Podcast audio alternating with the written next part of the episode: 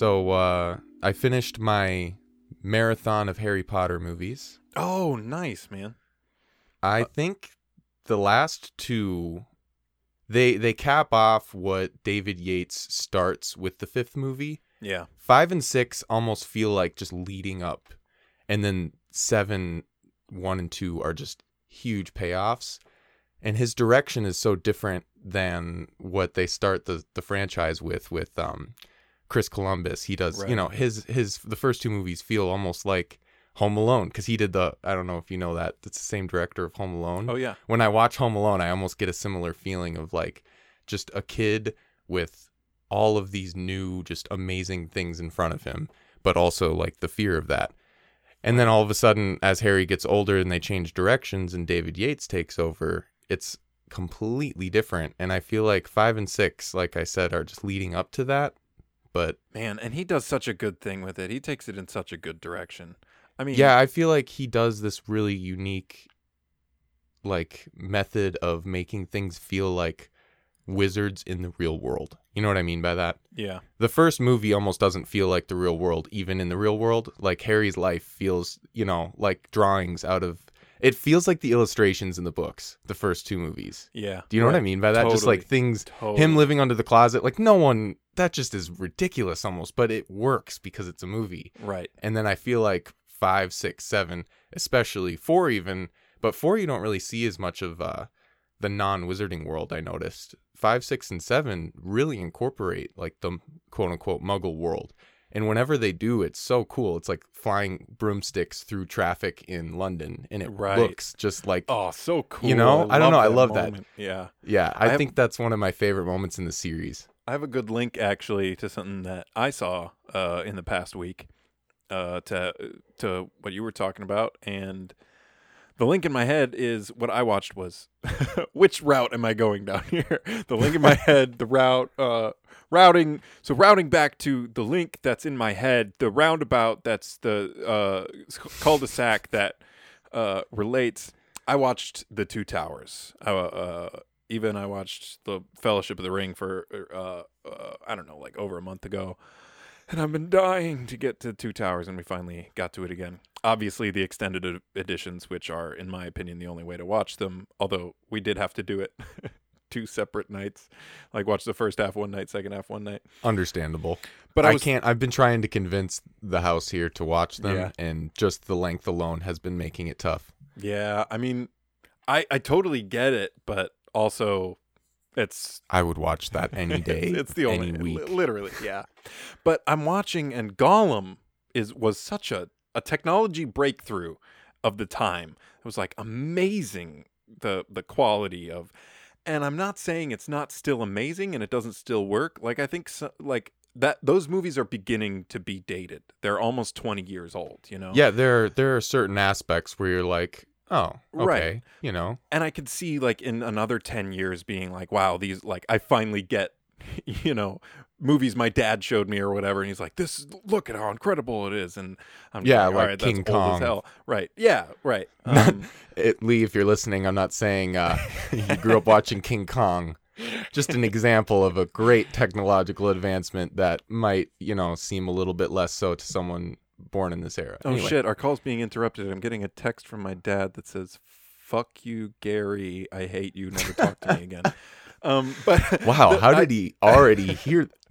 I remember um, watching Harry Potter 7, the seventh movie, and the uh, s- slight spoilers, but if you haven't seen Harry Potter, go fuck yourself, I think. I don't know.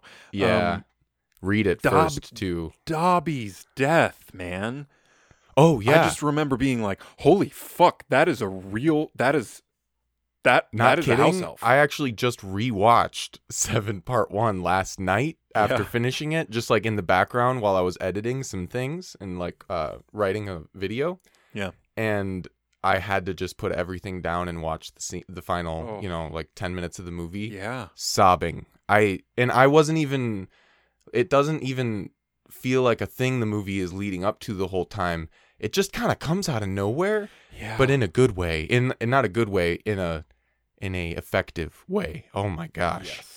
Honestly, They it is one of the most effective CGI moments for me personally that I think maybe I've ever seen. I would say it's absolutely on the list with things like um I'd have to rewatch it, but King Kong.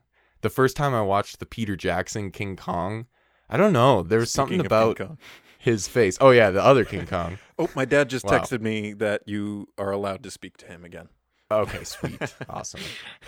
Um, but I remember being a kid and Gollum being kind of one of those. But I actually recently rewatched them too, uh, months ago. But still recently enough to know exactly what you're talking about. That feeling of like a okay, I can see how they almost, I almost can kind of see how they did it, you know.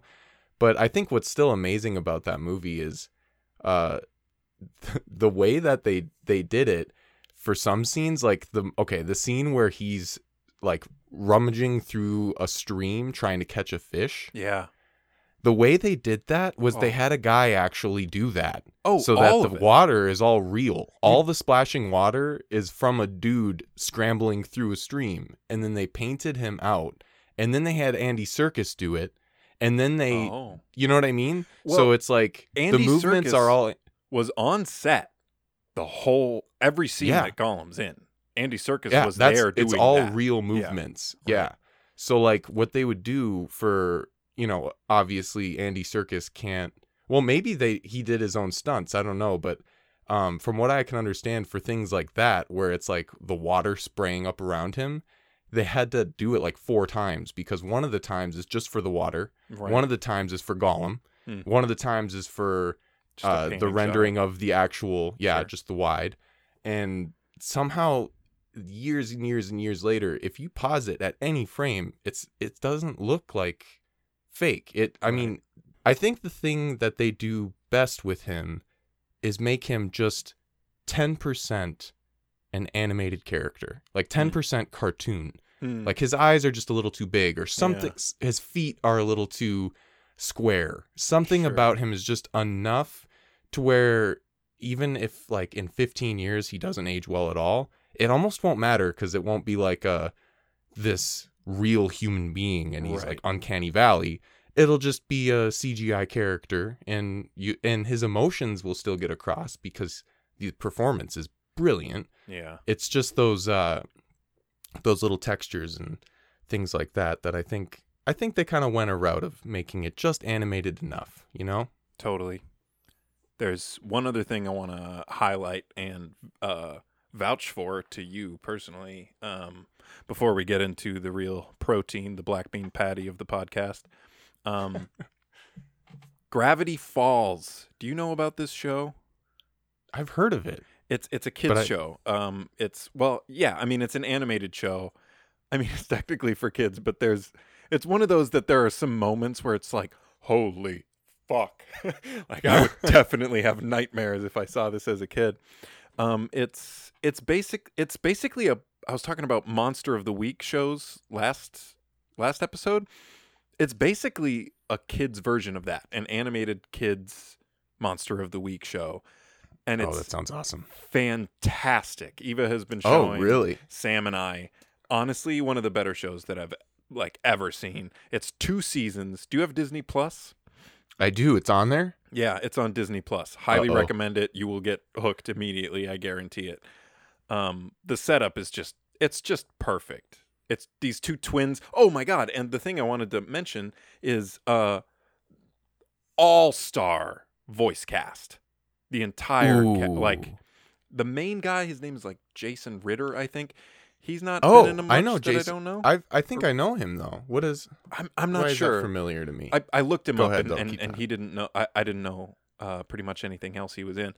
But among the reoccurring cast, Kristen Schaal is the other like main character. Like, yeah. John DiMaggio, who's Bender, among other things, like that's the you know, his big role. Linda Cardellini, dude.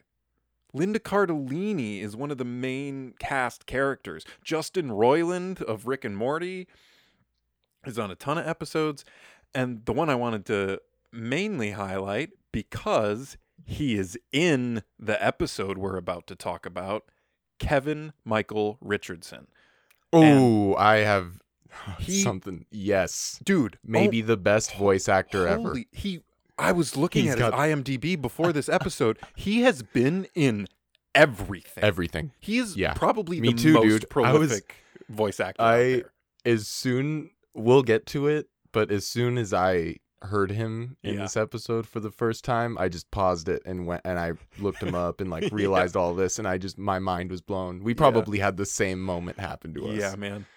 He's but it was even a- more significant because he's he's this awesome reoccurring character in Gravity Falls, and I had just looked him up, and I was like, "Oh, I love this voice actor." And then I heard his voice. I'm gonna have to episode, stop this like, podcast early and go yeah. watch Gravity Falls. Sorry. Oh, Peace. you know, yeah, I'll edit it together later and stitch it together. Well, this is a new lens. Uh, Welcome.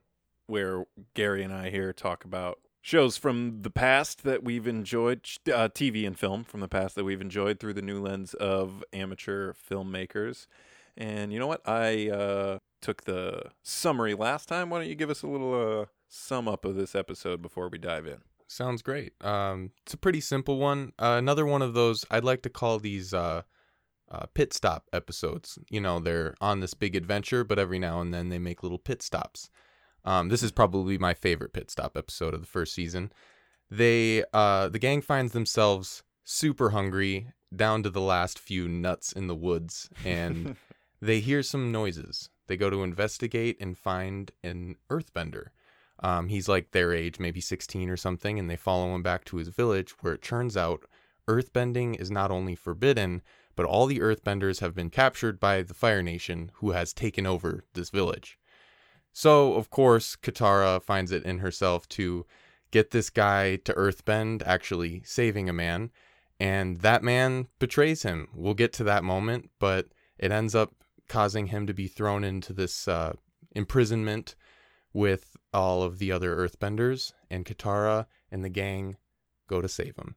when you said the the uh, title of this episode at the end of our last cast, I was I, my memory was jogged, and I was like, "Oh wait, is it that episode?" I thought this was later in the show for some reason, but yeah, this is the sixth episode. Like, It really does feel like an episode out of a later season almost. It feels mature, you right? know? I think that's part. I, I think that's why because the real world consequences are so developed and it's very mature. But let's just start off right at the beginning. I mean, we have this. Uh, Yeah. uh, a, a great musical moment in with the intro, the the title card. Um, I was asking you before we started recording to help me look up that that Japanese instrument. What what was it called again? The guzheng. It's a Guzheng. It's a Chinese, Chinese- instrument. Yeah, that's right. um zither, which is basically like it's like a box that you sit down and it has strings across it. It's kind of like if you can imagine just like the bass of a guitar but giant and on the ground. And then you slide things across it to make the pitch slide and pluck the strings as well as strumming them and it's very complicated. It probably I would imagine it's probably extremely hard to Probably. uh, be good at God, it has such a distinct um, and it's a prominently used instrument Yeah. in this in this show for sure. We've definitely um, had distinct moments in the show already that have had like a just a strum of the string of that Yeah, uh, but we get one at the beginning of this episode, and then I just wanted to highlight the the the background art. You know, uh, like the opening scene of them in the woods, this like waterfall Oh, platform I totally that thought they're beautiful. just gorgeous. Like the the work that goes into just that little, you know, setup screen, incredible. The lighting of this episode Mhm. is beautifully done. Yes, I've from the first moment throughout, Yeah. the way that you can see time passing. Just I, I actually I don't know if this is a kind of like a cheating thing, but after I finished it, I was like, that looked really cool. I'm just gonna fast forward through the whole episode again, Hmm. and I fast forwarded through it on like three times speed, Yeah. and it was so cool how you could watch the daylight rise and lower scene to scene just because it's on fast forward so frames cut together a little differently Yeah. it just all of a sudden it was really cool this episode was uh dynamic as hell Oh, it's those little things. It's that sort of artistic uh attention to detail of the the sun rising and setting and at what time of the day is this scene taking place and what angle is the sun at and what color is the light. The way they do that even affects like the themes of the scenes, Mm-hmm. you know?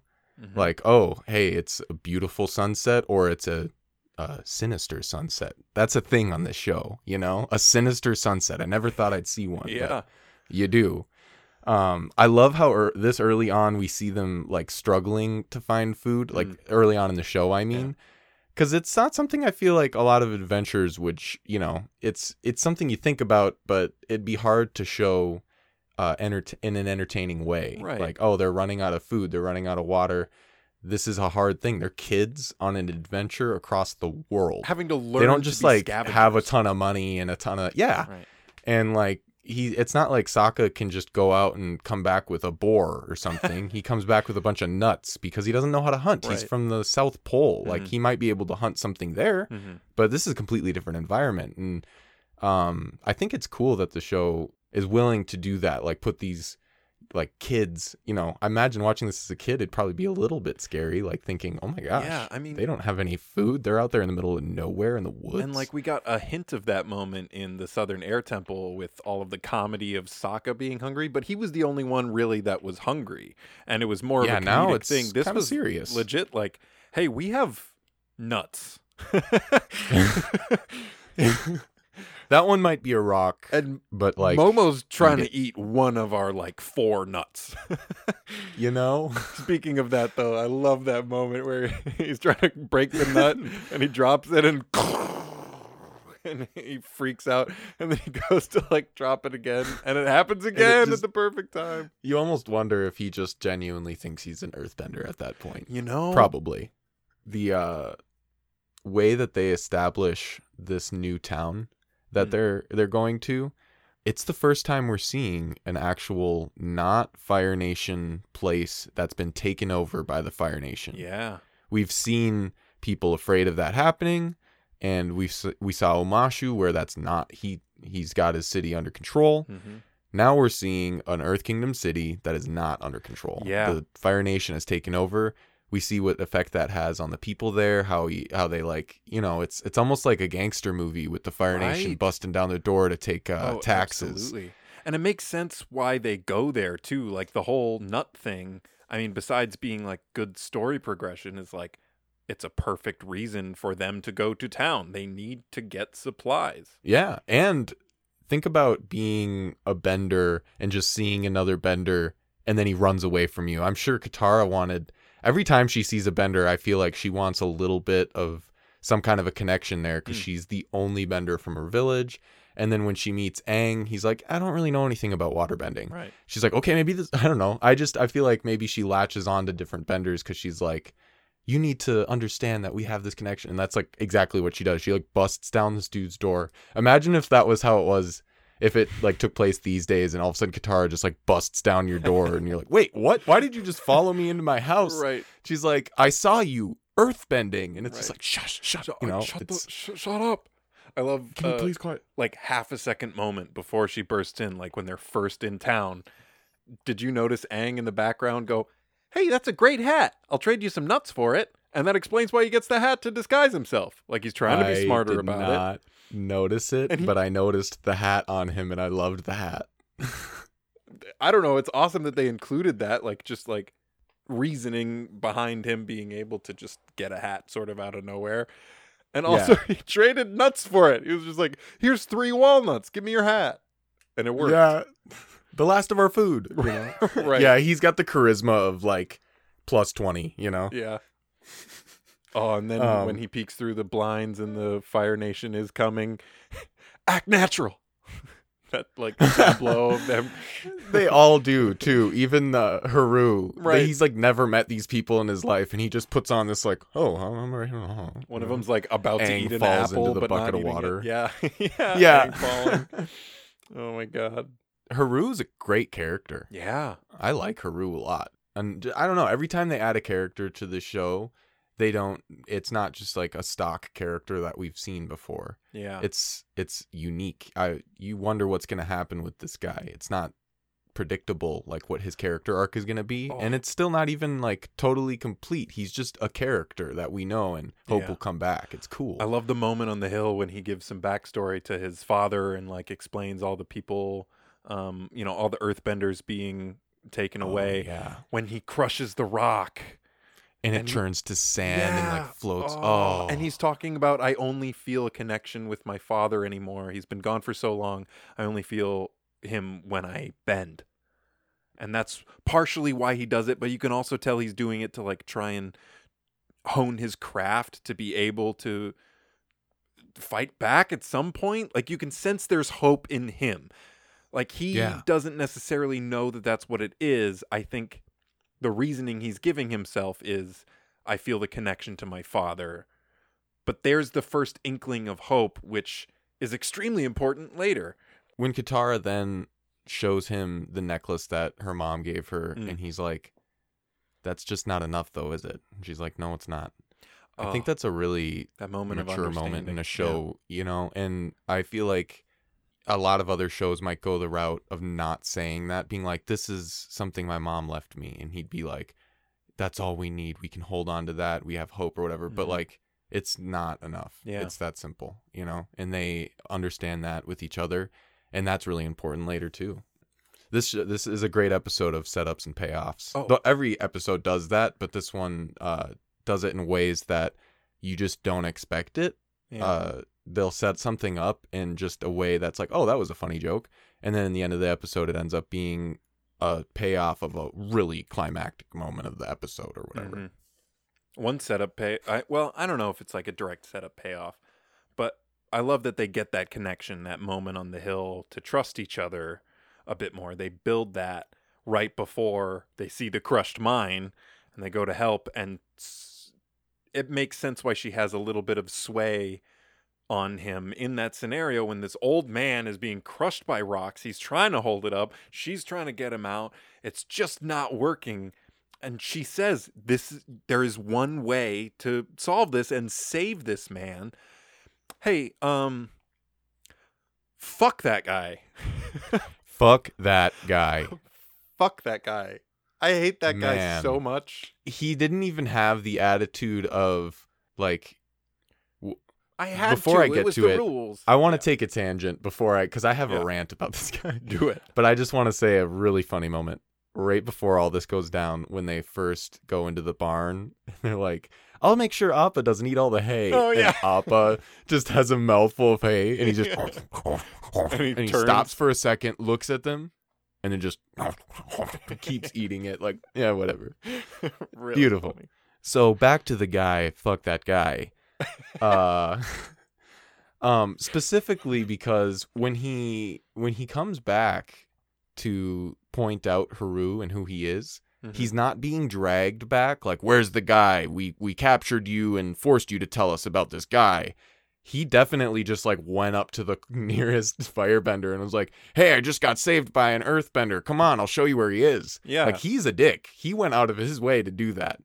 And I want to talk about that moment too. And he was uh, hundred percent gonna fucking die under all those rocks. Yeah, he would have died without Haru, and he just turns him in, and he doesn't even know if he's turning him into death too. Like for all Right. he knows, they're you know being sent somewhere where they'll never come back, and he just saved Right. his life.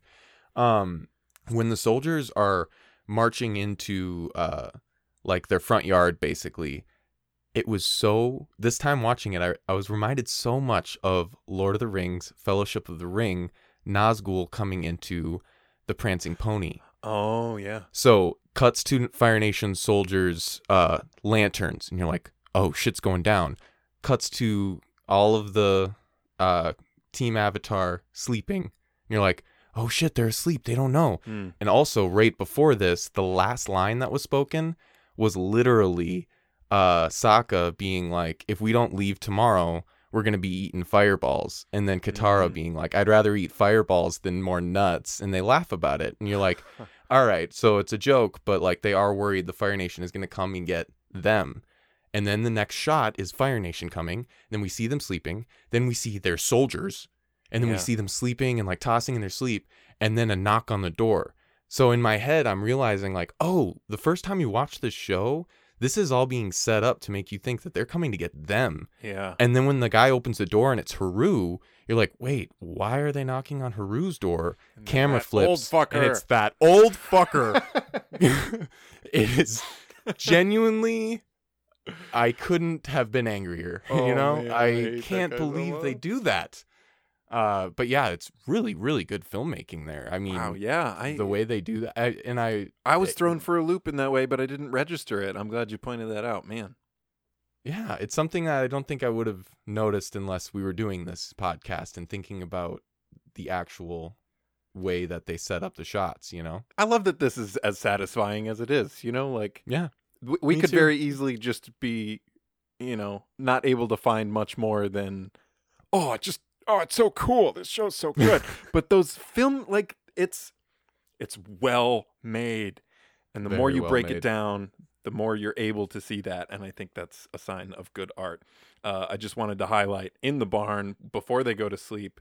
That is one of the most beautiful lighting moments of this episode. We were talking Oh, about that yeah. earlier and oh my god just the way the moonlight is coming in and cast over appa you get a perfect idea of the angle of the light the the colors involved are just gorgeous there's sort of almost a slight amber to the light coming in but it's still a cool blue scene to indicate night but early night and then another subtle thing the next morning when they get up Katara has that dope moment uh bending the water out of the Oh well yeah, I want to talk about that moment. Ooh. And then she looks up and sees Haru's mother. The, I mean, the shot of her framed looking off into the distance out to the water, which is where the prison is. I don't think we even know that at this point. Um, Oh, but that is where the prison is. She's looking out to the to the ocean, Oh, I've got chills. knowing her son is gone through past sad. these mountains. and all she has to do is turn and a single tear shed. And we know that they know everything. yeah, it's an unbelievable moment for many reasons too. That I, like I said, for the last thing, wouldn't have even noticed had it not been for me like, like thinking about it. Mm-hmm. we see her water bend the water into that pot. I think that's an important like thing because there's a water pump there. She could very easily like take her time to water pump it. By the way, kind of a cool little uh, world building detail. Hmm. It's just like a big rock jutting out of the ground, and then a water pump is built onto that rock. I like to think that Haru's dad earthbended a well and then Hmm. put the the spout on top of it because it just looks like an earthbended rock. And I just think that's kind of cool. It's like uh, this episode has quite a few instances, and that I think is a secret first instance of bending other elements with your bending technique. He earthbended to get water out of the ground. I like Later, we see airbending earth. We see, you know, and I think that's like a little secret first one, little little peek. just just quick uh, factoid. I was on the Avatar fandom wiki, and there's Oh, cool. trivia fact at uh, at the bottom of the page, and one of the facts is this is the first episode of the series that outside of the intro sequence we see all four elements being bended in an episode Oh wow! because you've got Katara water that. bending, That's so cool. You've got earth bending uh, throughout. You've got Aang air bending, and you've got the guards at the prison fire bending, which is Yeah, no That's really firebending in Omashu. yeah, So she er, she water bends elegantly, might I add, Mm. all this water into the pot. And then when they cut to her realizing, you know, they we see the mom with a tear in her eye.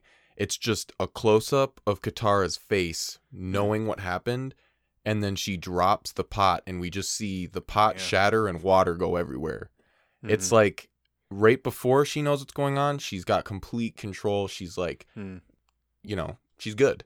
And then as soon as that happens, it's it's I don't know, it it, Yeah. it to me I think that it's important not important, but it's uh it makes for a really hard-hitting moment the fact that they go through her taking the time to bend the water. It's got the that music that always plays when Katara bends that ding ding Yeah, ding, totally. and then the mom churns and blah, the chord that plays just makes you genuinely sob.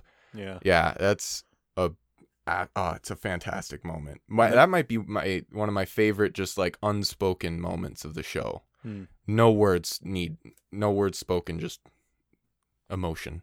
And we know exactly what happened.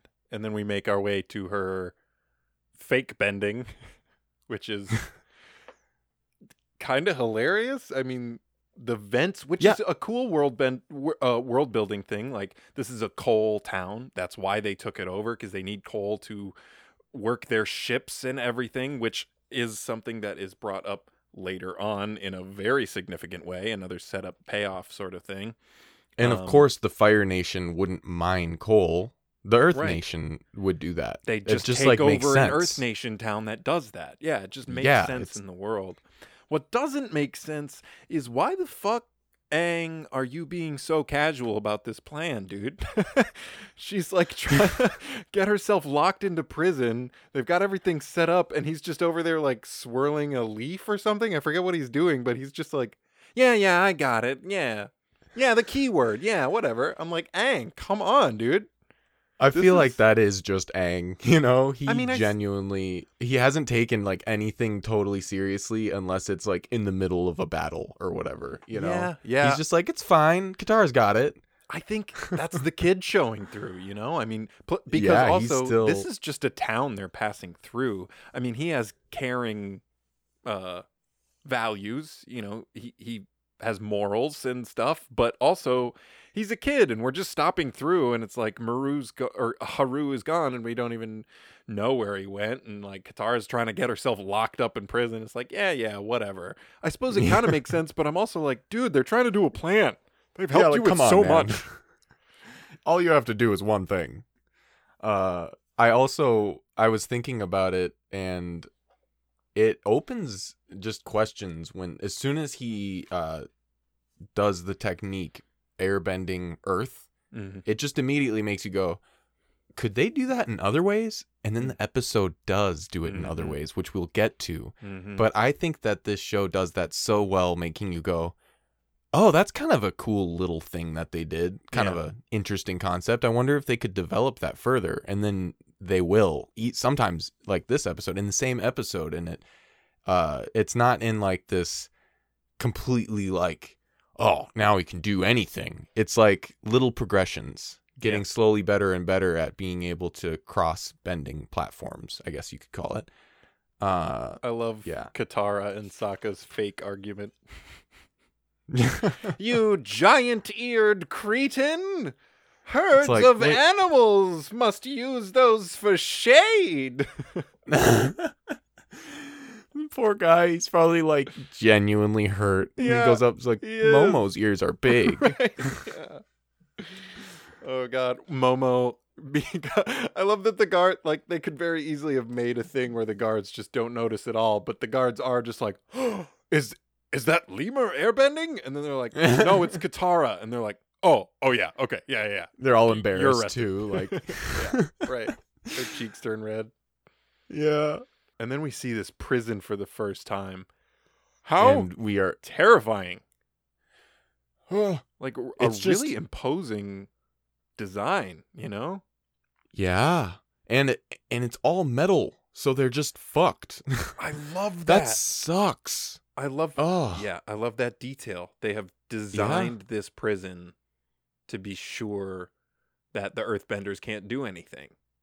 Just a metal prison in the middle of the water. And it's this big like bulbous thing with a tower at the top and you can see the courtyards at the bottom where the prisoners like are definitely kept and you you get just from the design of the building that the administration is in this upper section and the prisoners are being kept below and they have courtyards that they can walk on but Um, I love Sokka and Aang are on Appa flying out, watching her, like the boat that she's on being taken to the prison.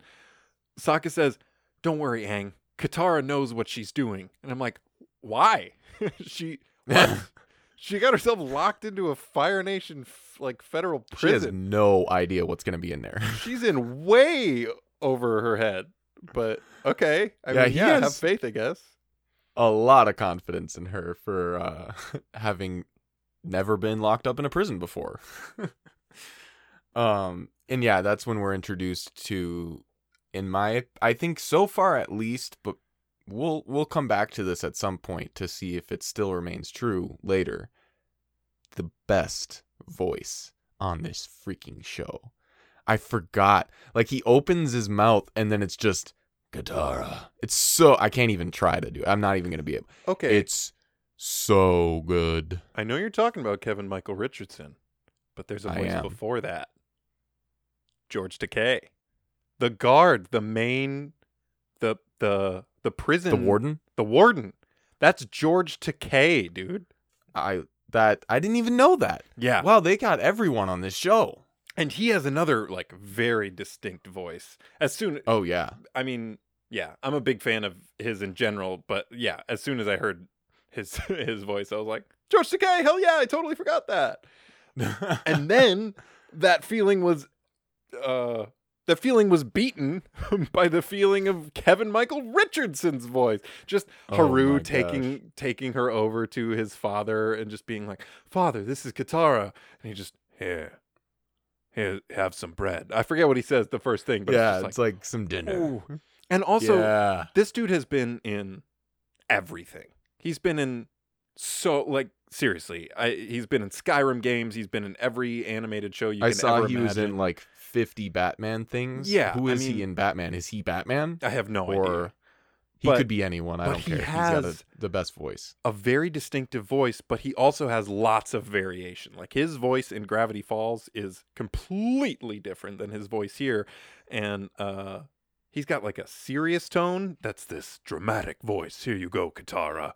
And then he's got this Oh yeah, he's kind in of goofy voice that he does when he's doing more cartoon Oh, that's- characters. It's like and he's in Lilo and Stitch too. is Yeah, what, one of the things I uh, remember him prominently from. Gantu, I think. I just remember I when I like saw him and thought of his voice and imagining Lilo Stitch, it just works, you know. I Yeah. can just imagine it. But how effective he is here and how efficiently we know immediately that he is the leader of these people, you know? It takes Yeah. his interaction with her and the way he carries himself and the way he speaks and then one interaction of like the guy coming up and being like what are we going to do about this? you know? And he says i'll try and handle it and get more blankets. Oh and then his speech to her before she tries to like rally the troops about we are in survival mode. And i, I don't want to get preachy or political here at all. And also i want to say like uh, uh the th- sort of message in this episode is that this is not the healthiest way to go about things and that we should stand up for ourselves. And obviously in the current climate uh being able to uh stand up for ourselves and like help other people is staying inside. But just his speech about we're in survival mode here. We are only worried about what keeps us alive from day to day right now. And i just thought objectively that is something that resonates right now i just found that that, just stuck out to me as very interesting Absolutely. yeah Yeah, absolutely. Uh and then her speech even. I know it doesn't work, right but it's good. It It's a is. good speech. and the thing is it doesn't work but there's subtle things about the animation of the people listening as she's talking that leads me to believe it is hitting a little i mean their eyes are kind of downtrodden but they specifically make two different people while she's talking lift their head a little bit like same expression but they lift their head a little bit they are lifted just that little movement. that little bit but there's too much fear in the scenario that they're in and they're looking for uh I can't I wish I would have written his name down. Maybe you did. Haru's dad, probably. Ah, I mean, yeah, as I soon as to write it he looks up, that's going to be something that, you know, would rally everyone. But Mhm. Just Katara, they don't even know her, you Mhm. know? Her words inspire hope, but she doesn't yet. And uh yeah, I think uh it's really cool that her speech is good enough to do that, but not quite good enough to work. Uh Yeah. it's it's something I I feel like watching the show for the first time, you're like, ah, she's gonna give a speech, and they're all gonna f- come up, and they're all gonna fight, Mm. but then it just doesn't work, and she, you almost think they're gonna leave. She goes to Aang, and they're on Appa, and she's like, last moment, this is our chance. She's like, no, I won't leave. And then and then Sokka's just he's the best brother. It's a kind of a callback to that first uh, or second episode of the show when she's like, I'm gonna go find Aang right now, and then he's like, I'm coming with you, and he's you know she's like, I won't, I'll do it no matter what you say. It's kind of similar where he's like, I hate it when you get like this. Yes, Let's go I wrote hide. that line down too. Yeah. I hate It's it when you get like this, but also you can tell he respects it because he's going along Yeah. with it and he's kind of like, ah, being dragged into it, but he respects it. But it's also his difference of the way he handles things is set up. It's another setup payoff at the beginning of the episode when they hear the noises. He says, uh, shouldn't we be going away from the huge booms? And it's like that's the way he handles it, you know. But they are the Mhm. ones who want to get in the thick of it, find out what's going on. And another character thing, there's a lot of great character building in this episode. Mm. Aang, uh, a few minutes later, says uh, when they're trying to come up with a plan, he just comes up with a shit plan. He's like, I wish I could, I wish I could create a hurricane, and they just give him. It's similar face to It's Sokka flatmouth hungry face. it's just like a wank. Like, what are you talking about? And he's like, well, Right. then, you know, it would make him run away and we could steal his keys. And Sokka's like, you just take his keys with him. Or Katara says that. Or that moment to me, too, is similar to earlier when he's, you know, when they're executing the plan and he just doesn't really take it seriously. Yeah, It's almost like he doesn't know to take it seriously. And in this moment, when he's trying to think of this, like, let's think of a real plan here to help these people. He's like, I could make a hurricane. Like, he just doesn't quite get Right. it yet, you know? it emphasizes and it's just like- taking the back seat in this episode. Yeah, and that's something we've needed, you know, because it's the Avatar, the last Airbender. But in reality, it's Sokka and Katara taking him right? in their group, you know. yeah, And we're seeing now, like, he's not the guy we turn to for answers. He's just the guy that gives us hope, you Yeah. know? Right now, I feel like Sokka is like the main man with plans, and Katara is like the one with the uh, ambition to like help people and execute plans. And Aang is still kind of like, uh, can we just like airbend marbles? You know? right. Yeah, He's still kind of in that mode. Yeah. Uh, I think it's really cool. We've talked about little moments. I wonder if they do it almost every episode or it's often where an episode will have a thing happen that like a little filmmaking technique that doesn't really come back or if it does it only comes back one more time Hmm. when they go over their plan.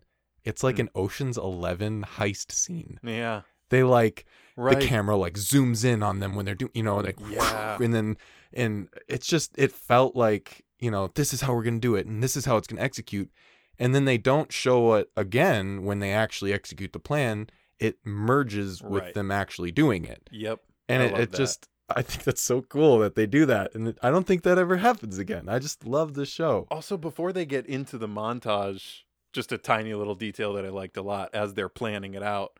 Momo is on Aang's back, and you see him like shift around and like look around, watching, keeping a lookout, and then he like goes up and peeks through a hole in the wall, keeping watch for them. I just love that he's like even serving a purpose here. You know, wow i I didn't that's notice that Really cool. That is, and he serves more purpose later too. He he is fully becoming like a team member, not just Mhm. a pet of the Mhm. team. And I think that's something the show does well is with their animals. Is often they'll have an animal be like, "Oh, that's scary. We need to run away from it," or uh, you know, that's a wild animal. I don't, but they don't really often show um animals as a pet that is treated like you know less than like even pets on this show are like like a family member Mm. and uh it's i think that's really lovely being able to depict animals like that in a in a fantastic world you know Yeah. they could go any way they want and they chose to go with you know these animals are, have personalities they have souls Right. and i love that Very cool. Oh, and then once the plan does go through, oh, I love that Haru's hope.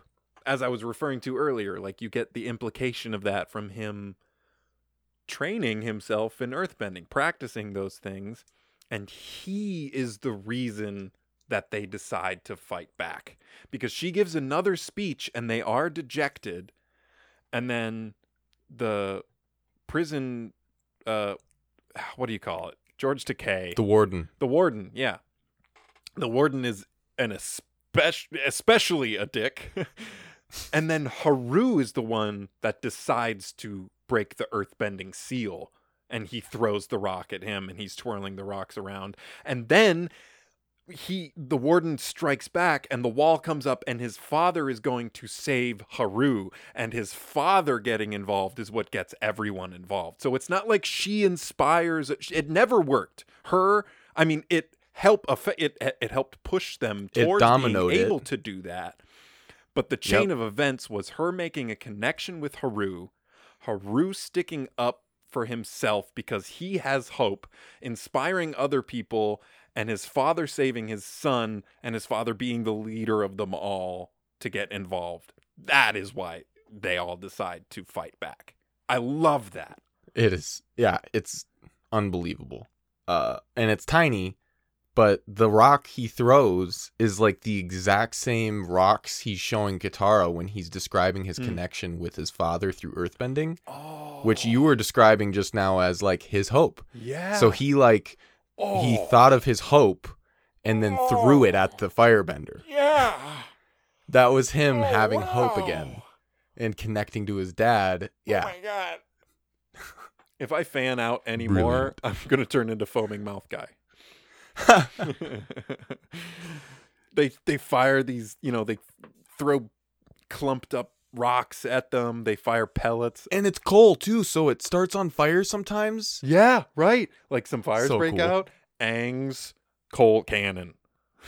That that's what I was saying earlier. You know how they they show us like okay, Aang is able to airbend Earth. Right. Now that you know that, Mhm. you think like okay, would they ever do that again? Probably not. This isn't the kind of show that oh yes. Yes, not they do. only does he realize that too, he's come up with this awesome technique to do it.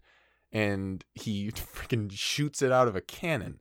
And then I don't know if you noticed, but towards the end of the episode, uh we'll get you know, we'll get there, but a little thing in the end of the episode, Aang at one point is like just floating a rock mm. casually with air. It's got like a you can see, you know, like the air ball that he rides around on sometime. Yeah.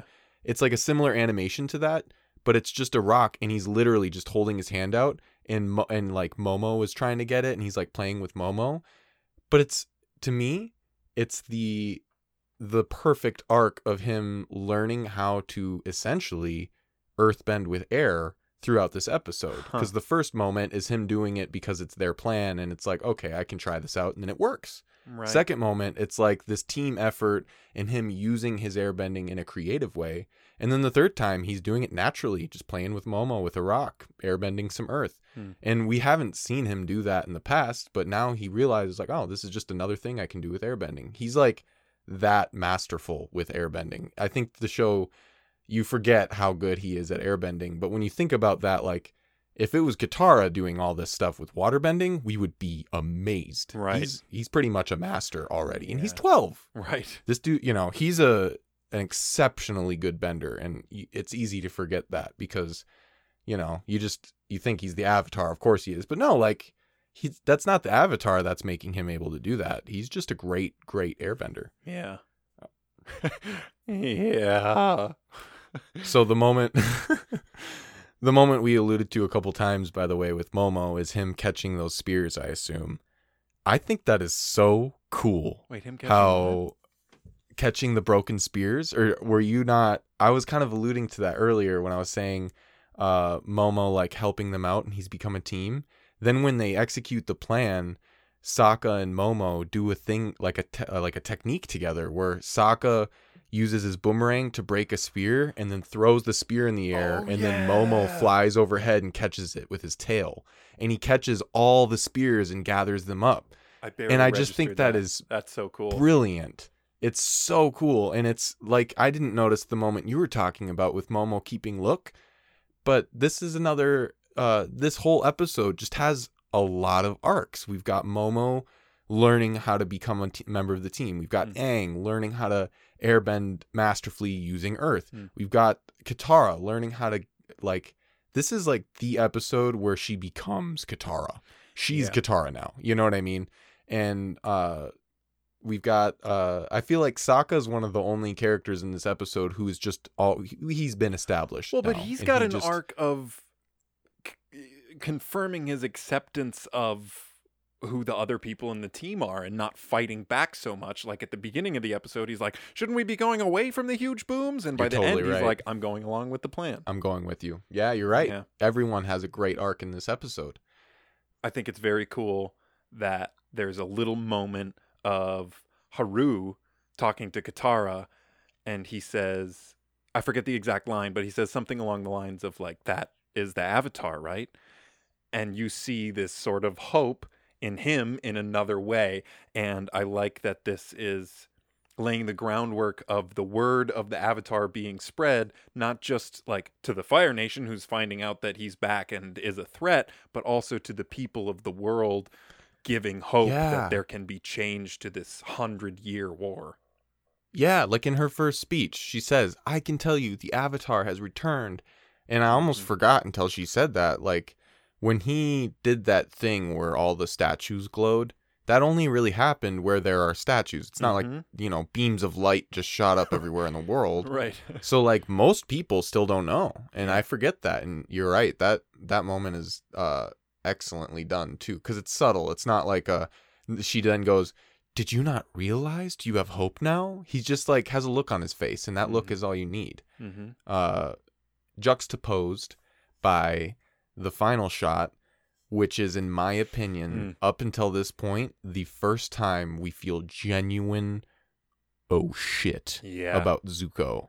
yeah He picks up this necklace. We see like the necklace, we see him pick it up, and then the camera moves up, and the way that the sunset is like glowing on him, and the way his hair is now. I don't know if it's just like a little longer at this point, Mhm. or the way they animated it, the way his face is shaped. There's just something about it like he they animated him just a little different for that moment, I Mm. think, and it just makes him an actual threat for the first time. Because up until this point, he has been a threat that you could doink doink doink in the head with a s- you know right it's like really you feel that even in his first moment where he's like you don't understand uncle i have to capture the avatar you're like uh you almost feel like is this really the bad guy Right. but now i'm like oh god that's the bad guy Yeah. Plus, it's also the first. I don't know if it's the first. I mean, we've had details carry over episodes, like the fact that his ship gets fucked up, and then when he when he goes back to Fire Nation base, his ship is still messed up, um, and stuff like that. There have been things carrying over, but this is the first plot point. Well, also we've had very episodic. I mean, Southern Air Temple, uh, Warriors of Kyoshi, the, the King of Omashu. These have been very episodic, but this is the bit first like big plot point that is part of the overarching storyline that is vitally important. That's just a small detail, but it's incredibly important. She has left yeah her necklace, the item most valued to her, behind, and Zuko has it, and that means he knows where they are and that they're close. Ooh, ooh, ooh. it's one of the hardest episodes to end without being able to just jump into the next one Oh for man, sure we might have to start doing these more often, Gar. speaking of which uh next week's episode is a two-parter Yeah, I'm so psyched. i'm assuming we're gonna do that in uh Oh, yeah. one episode just like we did the first so yeah, slightly extended. if you're listening right now, stay tuned for that. Next week, we're going to do a two part episode. It won't be that much longer, but it will be, you know, a chunk longer. And uh, watch both of those episodes when you get to that point. I Oh, yeah. just wanted to point that out before I forgot. the Spirit World arc. A couple other announcements or like things looking forward. Firstly, I think we highlighted it in the last episode, but if you're looking forward to being able to listen along, or if you already have been listening along but haven't been watching the show, the entire series is coming to Netflix on May 15th. Um, all the episodes will be available, which is fantastic. I'm so excited to be able to tell people to start watching. And if they haven't started listening, you know, come on, join the bandwagon, listen to the episodes as you watch along. Um, and another announcement that I think I, I think it'd be cool if we highlight on this podcast. Absolutely. Gary and I and our two other best friends since high school, Dustin and Sam, are starting a Dungeons and Dragons podcast. Uh, I spent most of yesterday editing the first episode. We're almost almost finished, and that'll be going up. Uh, I don't know. I've yet to decide what day of the week we should be releasing that, but in the next couple days, Stay tuned. Be looking for Yeah. that. Uh, And if you're wondering where to find it, because right now you're probably listening to us on Spotify, oh, then just go to legendary4.com. It's our new website that we started to showcase things like this podcast, that podcast. Calvin over here is too humble to tell you, but he's got some music that is great and also on the website. So Gary's yeah, got some uh, check it out. movie reviews and short films that he's not going to tell you about, but you should definitely check out. There's something in the No. woods. Him and I made this film together, but I mean, it's it's Gary's baby. He wrote he wrote it and directed it. Um, I just helped create it. But seriously, that's the first thing you should watch if this is all news to you and you haven't already found it. Please go watch that and uh, just support our art and leave some comments and let us know what you think. Yeah, check it out. We'd really appreciate it. But we'll put that uh D&D podcast up on Spotify as well, Oh, yeah. just in case this is like an easier method for you to listen to so you can lock your phone screen or whatever. I know, you know, some people have an easier time with that. So, Yeah. yeah, we'll put them both up there. And, uh, uh, should be in the next week or so. I believe this is uh, through Spotify as well. Give us a rating or something. I think that's a thing, right? Send an email off as well and let us know what you think or if you have any suggestions to legendary4cdgs at gmail.com. That's all one word. It's Calvin, Dustin, Gary, Sam in alphabetical order, but it's legendary4cdgs. And let us know what you think of either of these podcasts and uh, anything you'd like to see more of. Uh, I think that's a good uh, place to bring us to our little last segment of the episode. Kid moment of the um kid moment of the week so every episode we do a little moment kind of just you know kind of giving a, a pay of respect to uh an a choice in either the animation or the writing the style of comedy that one might deem more uh, geared towards an audience uh, of a younger base i will say. And um that's like part of what makes this show so great is that it's able to connect with the younger audience and us. We're you know both like 23 and we still love this show so we kind of Hey, give your nods to birthday's those moments coming up. My birthday's coming. hey up. yours is too birthday month. yeah, fucking right. uh, so i don't know this this week was definitely not like a comedy episode every episode has a lot of comedy in it but i mean last week was like the funniest episode of the season maybe so this week might have a some more like rare random moments but uh, i've got one on my mind that i think might be my favorite little funny Yeah. kid moment in the show do you got what do you got I have one that I just wanted to highlight because I, I liked it and we didn't touch on it yet. Um, when the warden, George Takei, he's uh, the, the guards are like, "Hey, we saw a sky bison." And he's like, "Was it a bison or was it a buffalo?" And they're like, "Uh, I don't know. What's the difference?" And he just fucking throws him Throws the overboard. and then the d- he's like, captain Get me the captain. Oh, that was the captain. Well, find someone I haven't thrown overboard and get them to handle this. I just think that's hilarious. What? Uh, but I think my personal preference, my personal moment, would have to be uh, Appa eating the hay. that is also mine I mean, come on. it's so Come funny on. and i definitely you know these uh this little segment i i think it's hard to sometimes determine like are we just talking about the funniest moment in the episode or actually like our favorite kid moment that is a great uh example of like both because it Yeah. definitely made me laugh my butt off as a little kid watching this show because it's just another like you were saying guy hungry is always hilarious Right. and appa is just a big old guy who is really really hungry so it's extra funny and uh there's something about just them having him stop for a second and then keep munching yeah. Well, i hope you had a good time joining us on this week's episode of a new lens i'm gary I'm Calvin. Catch you next time.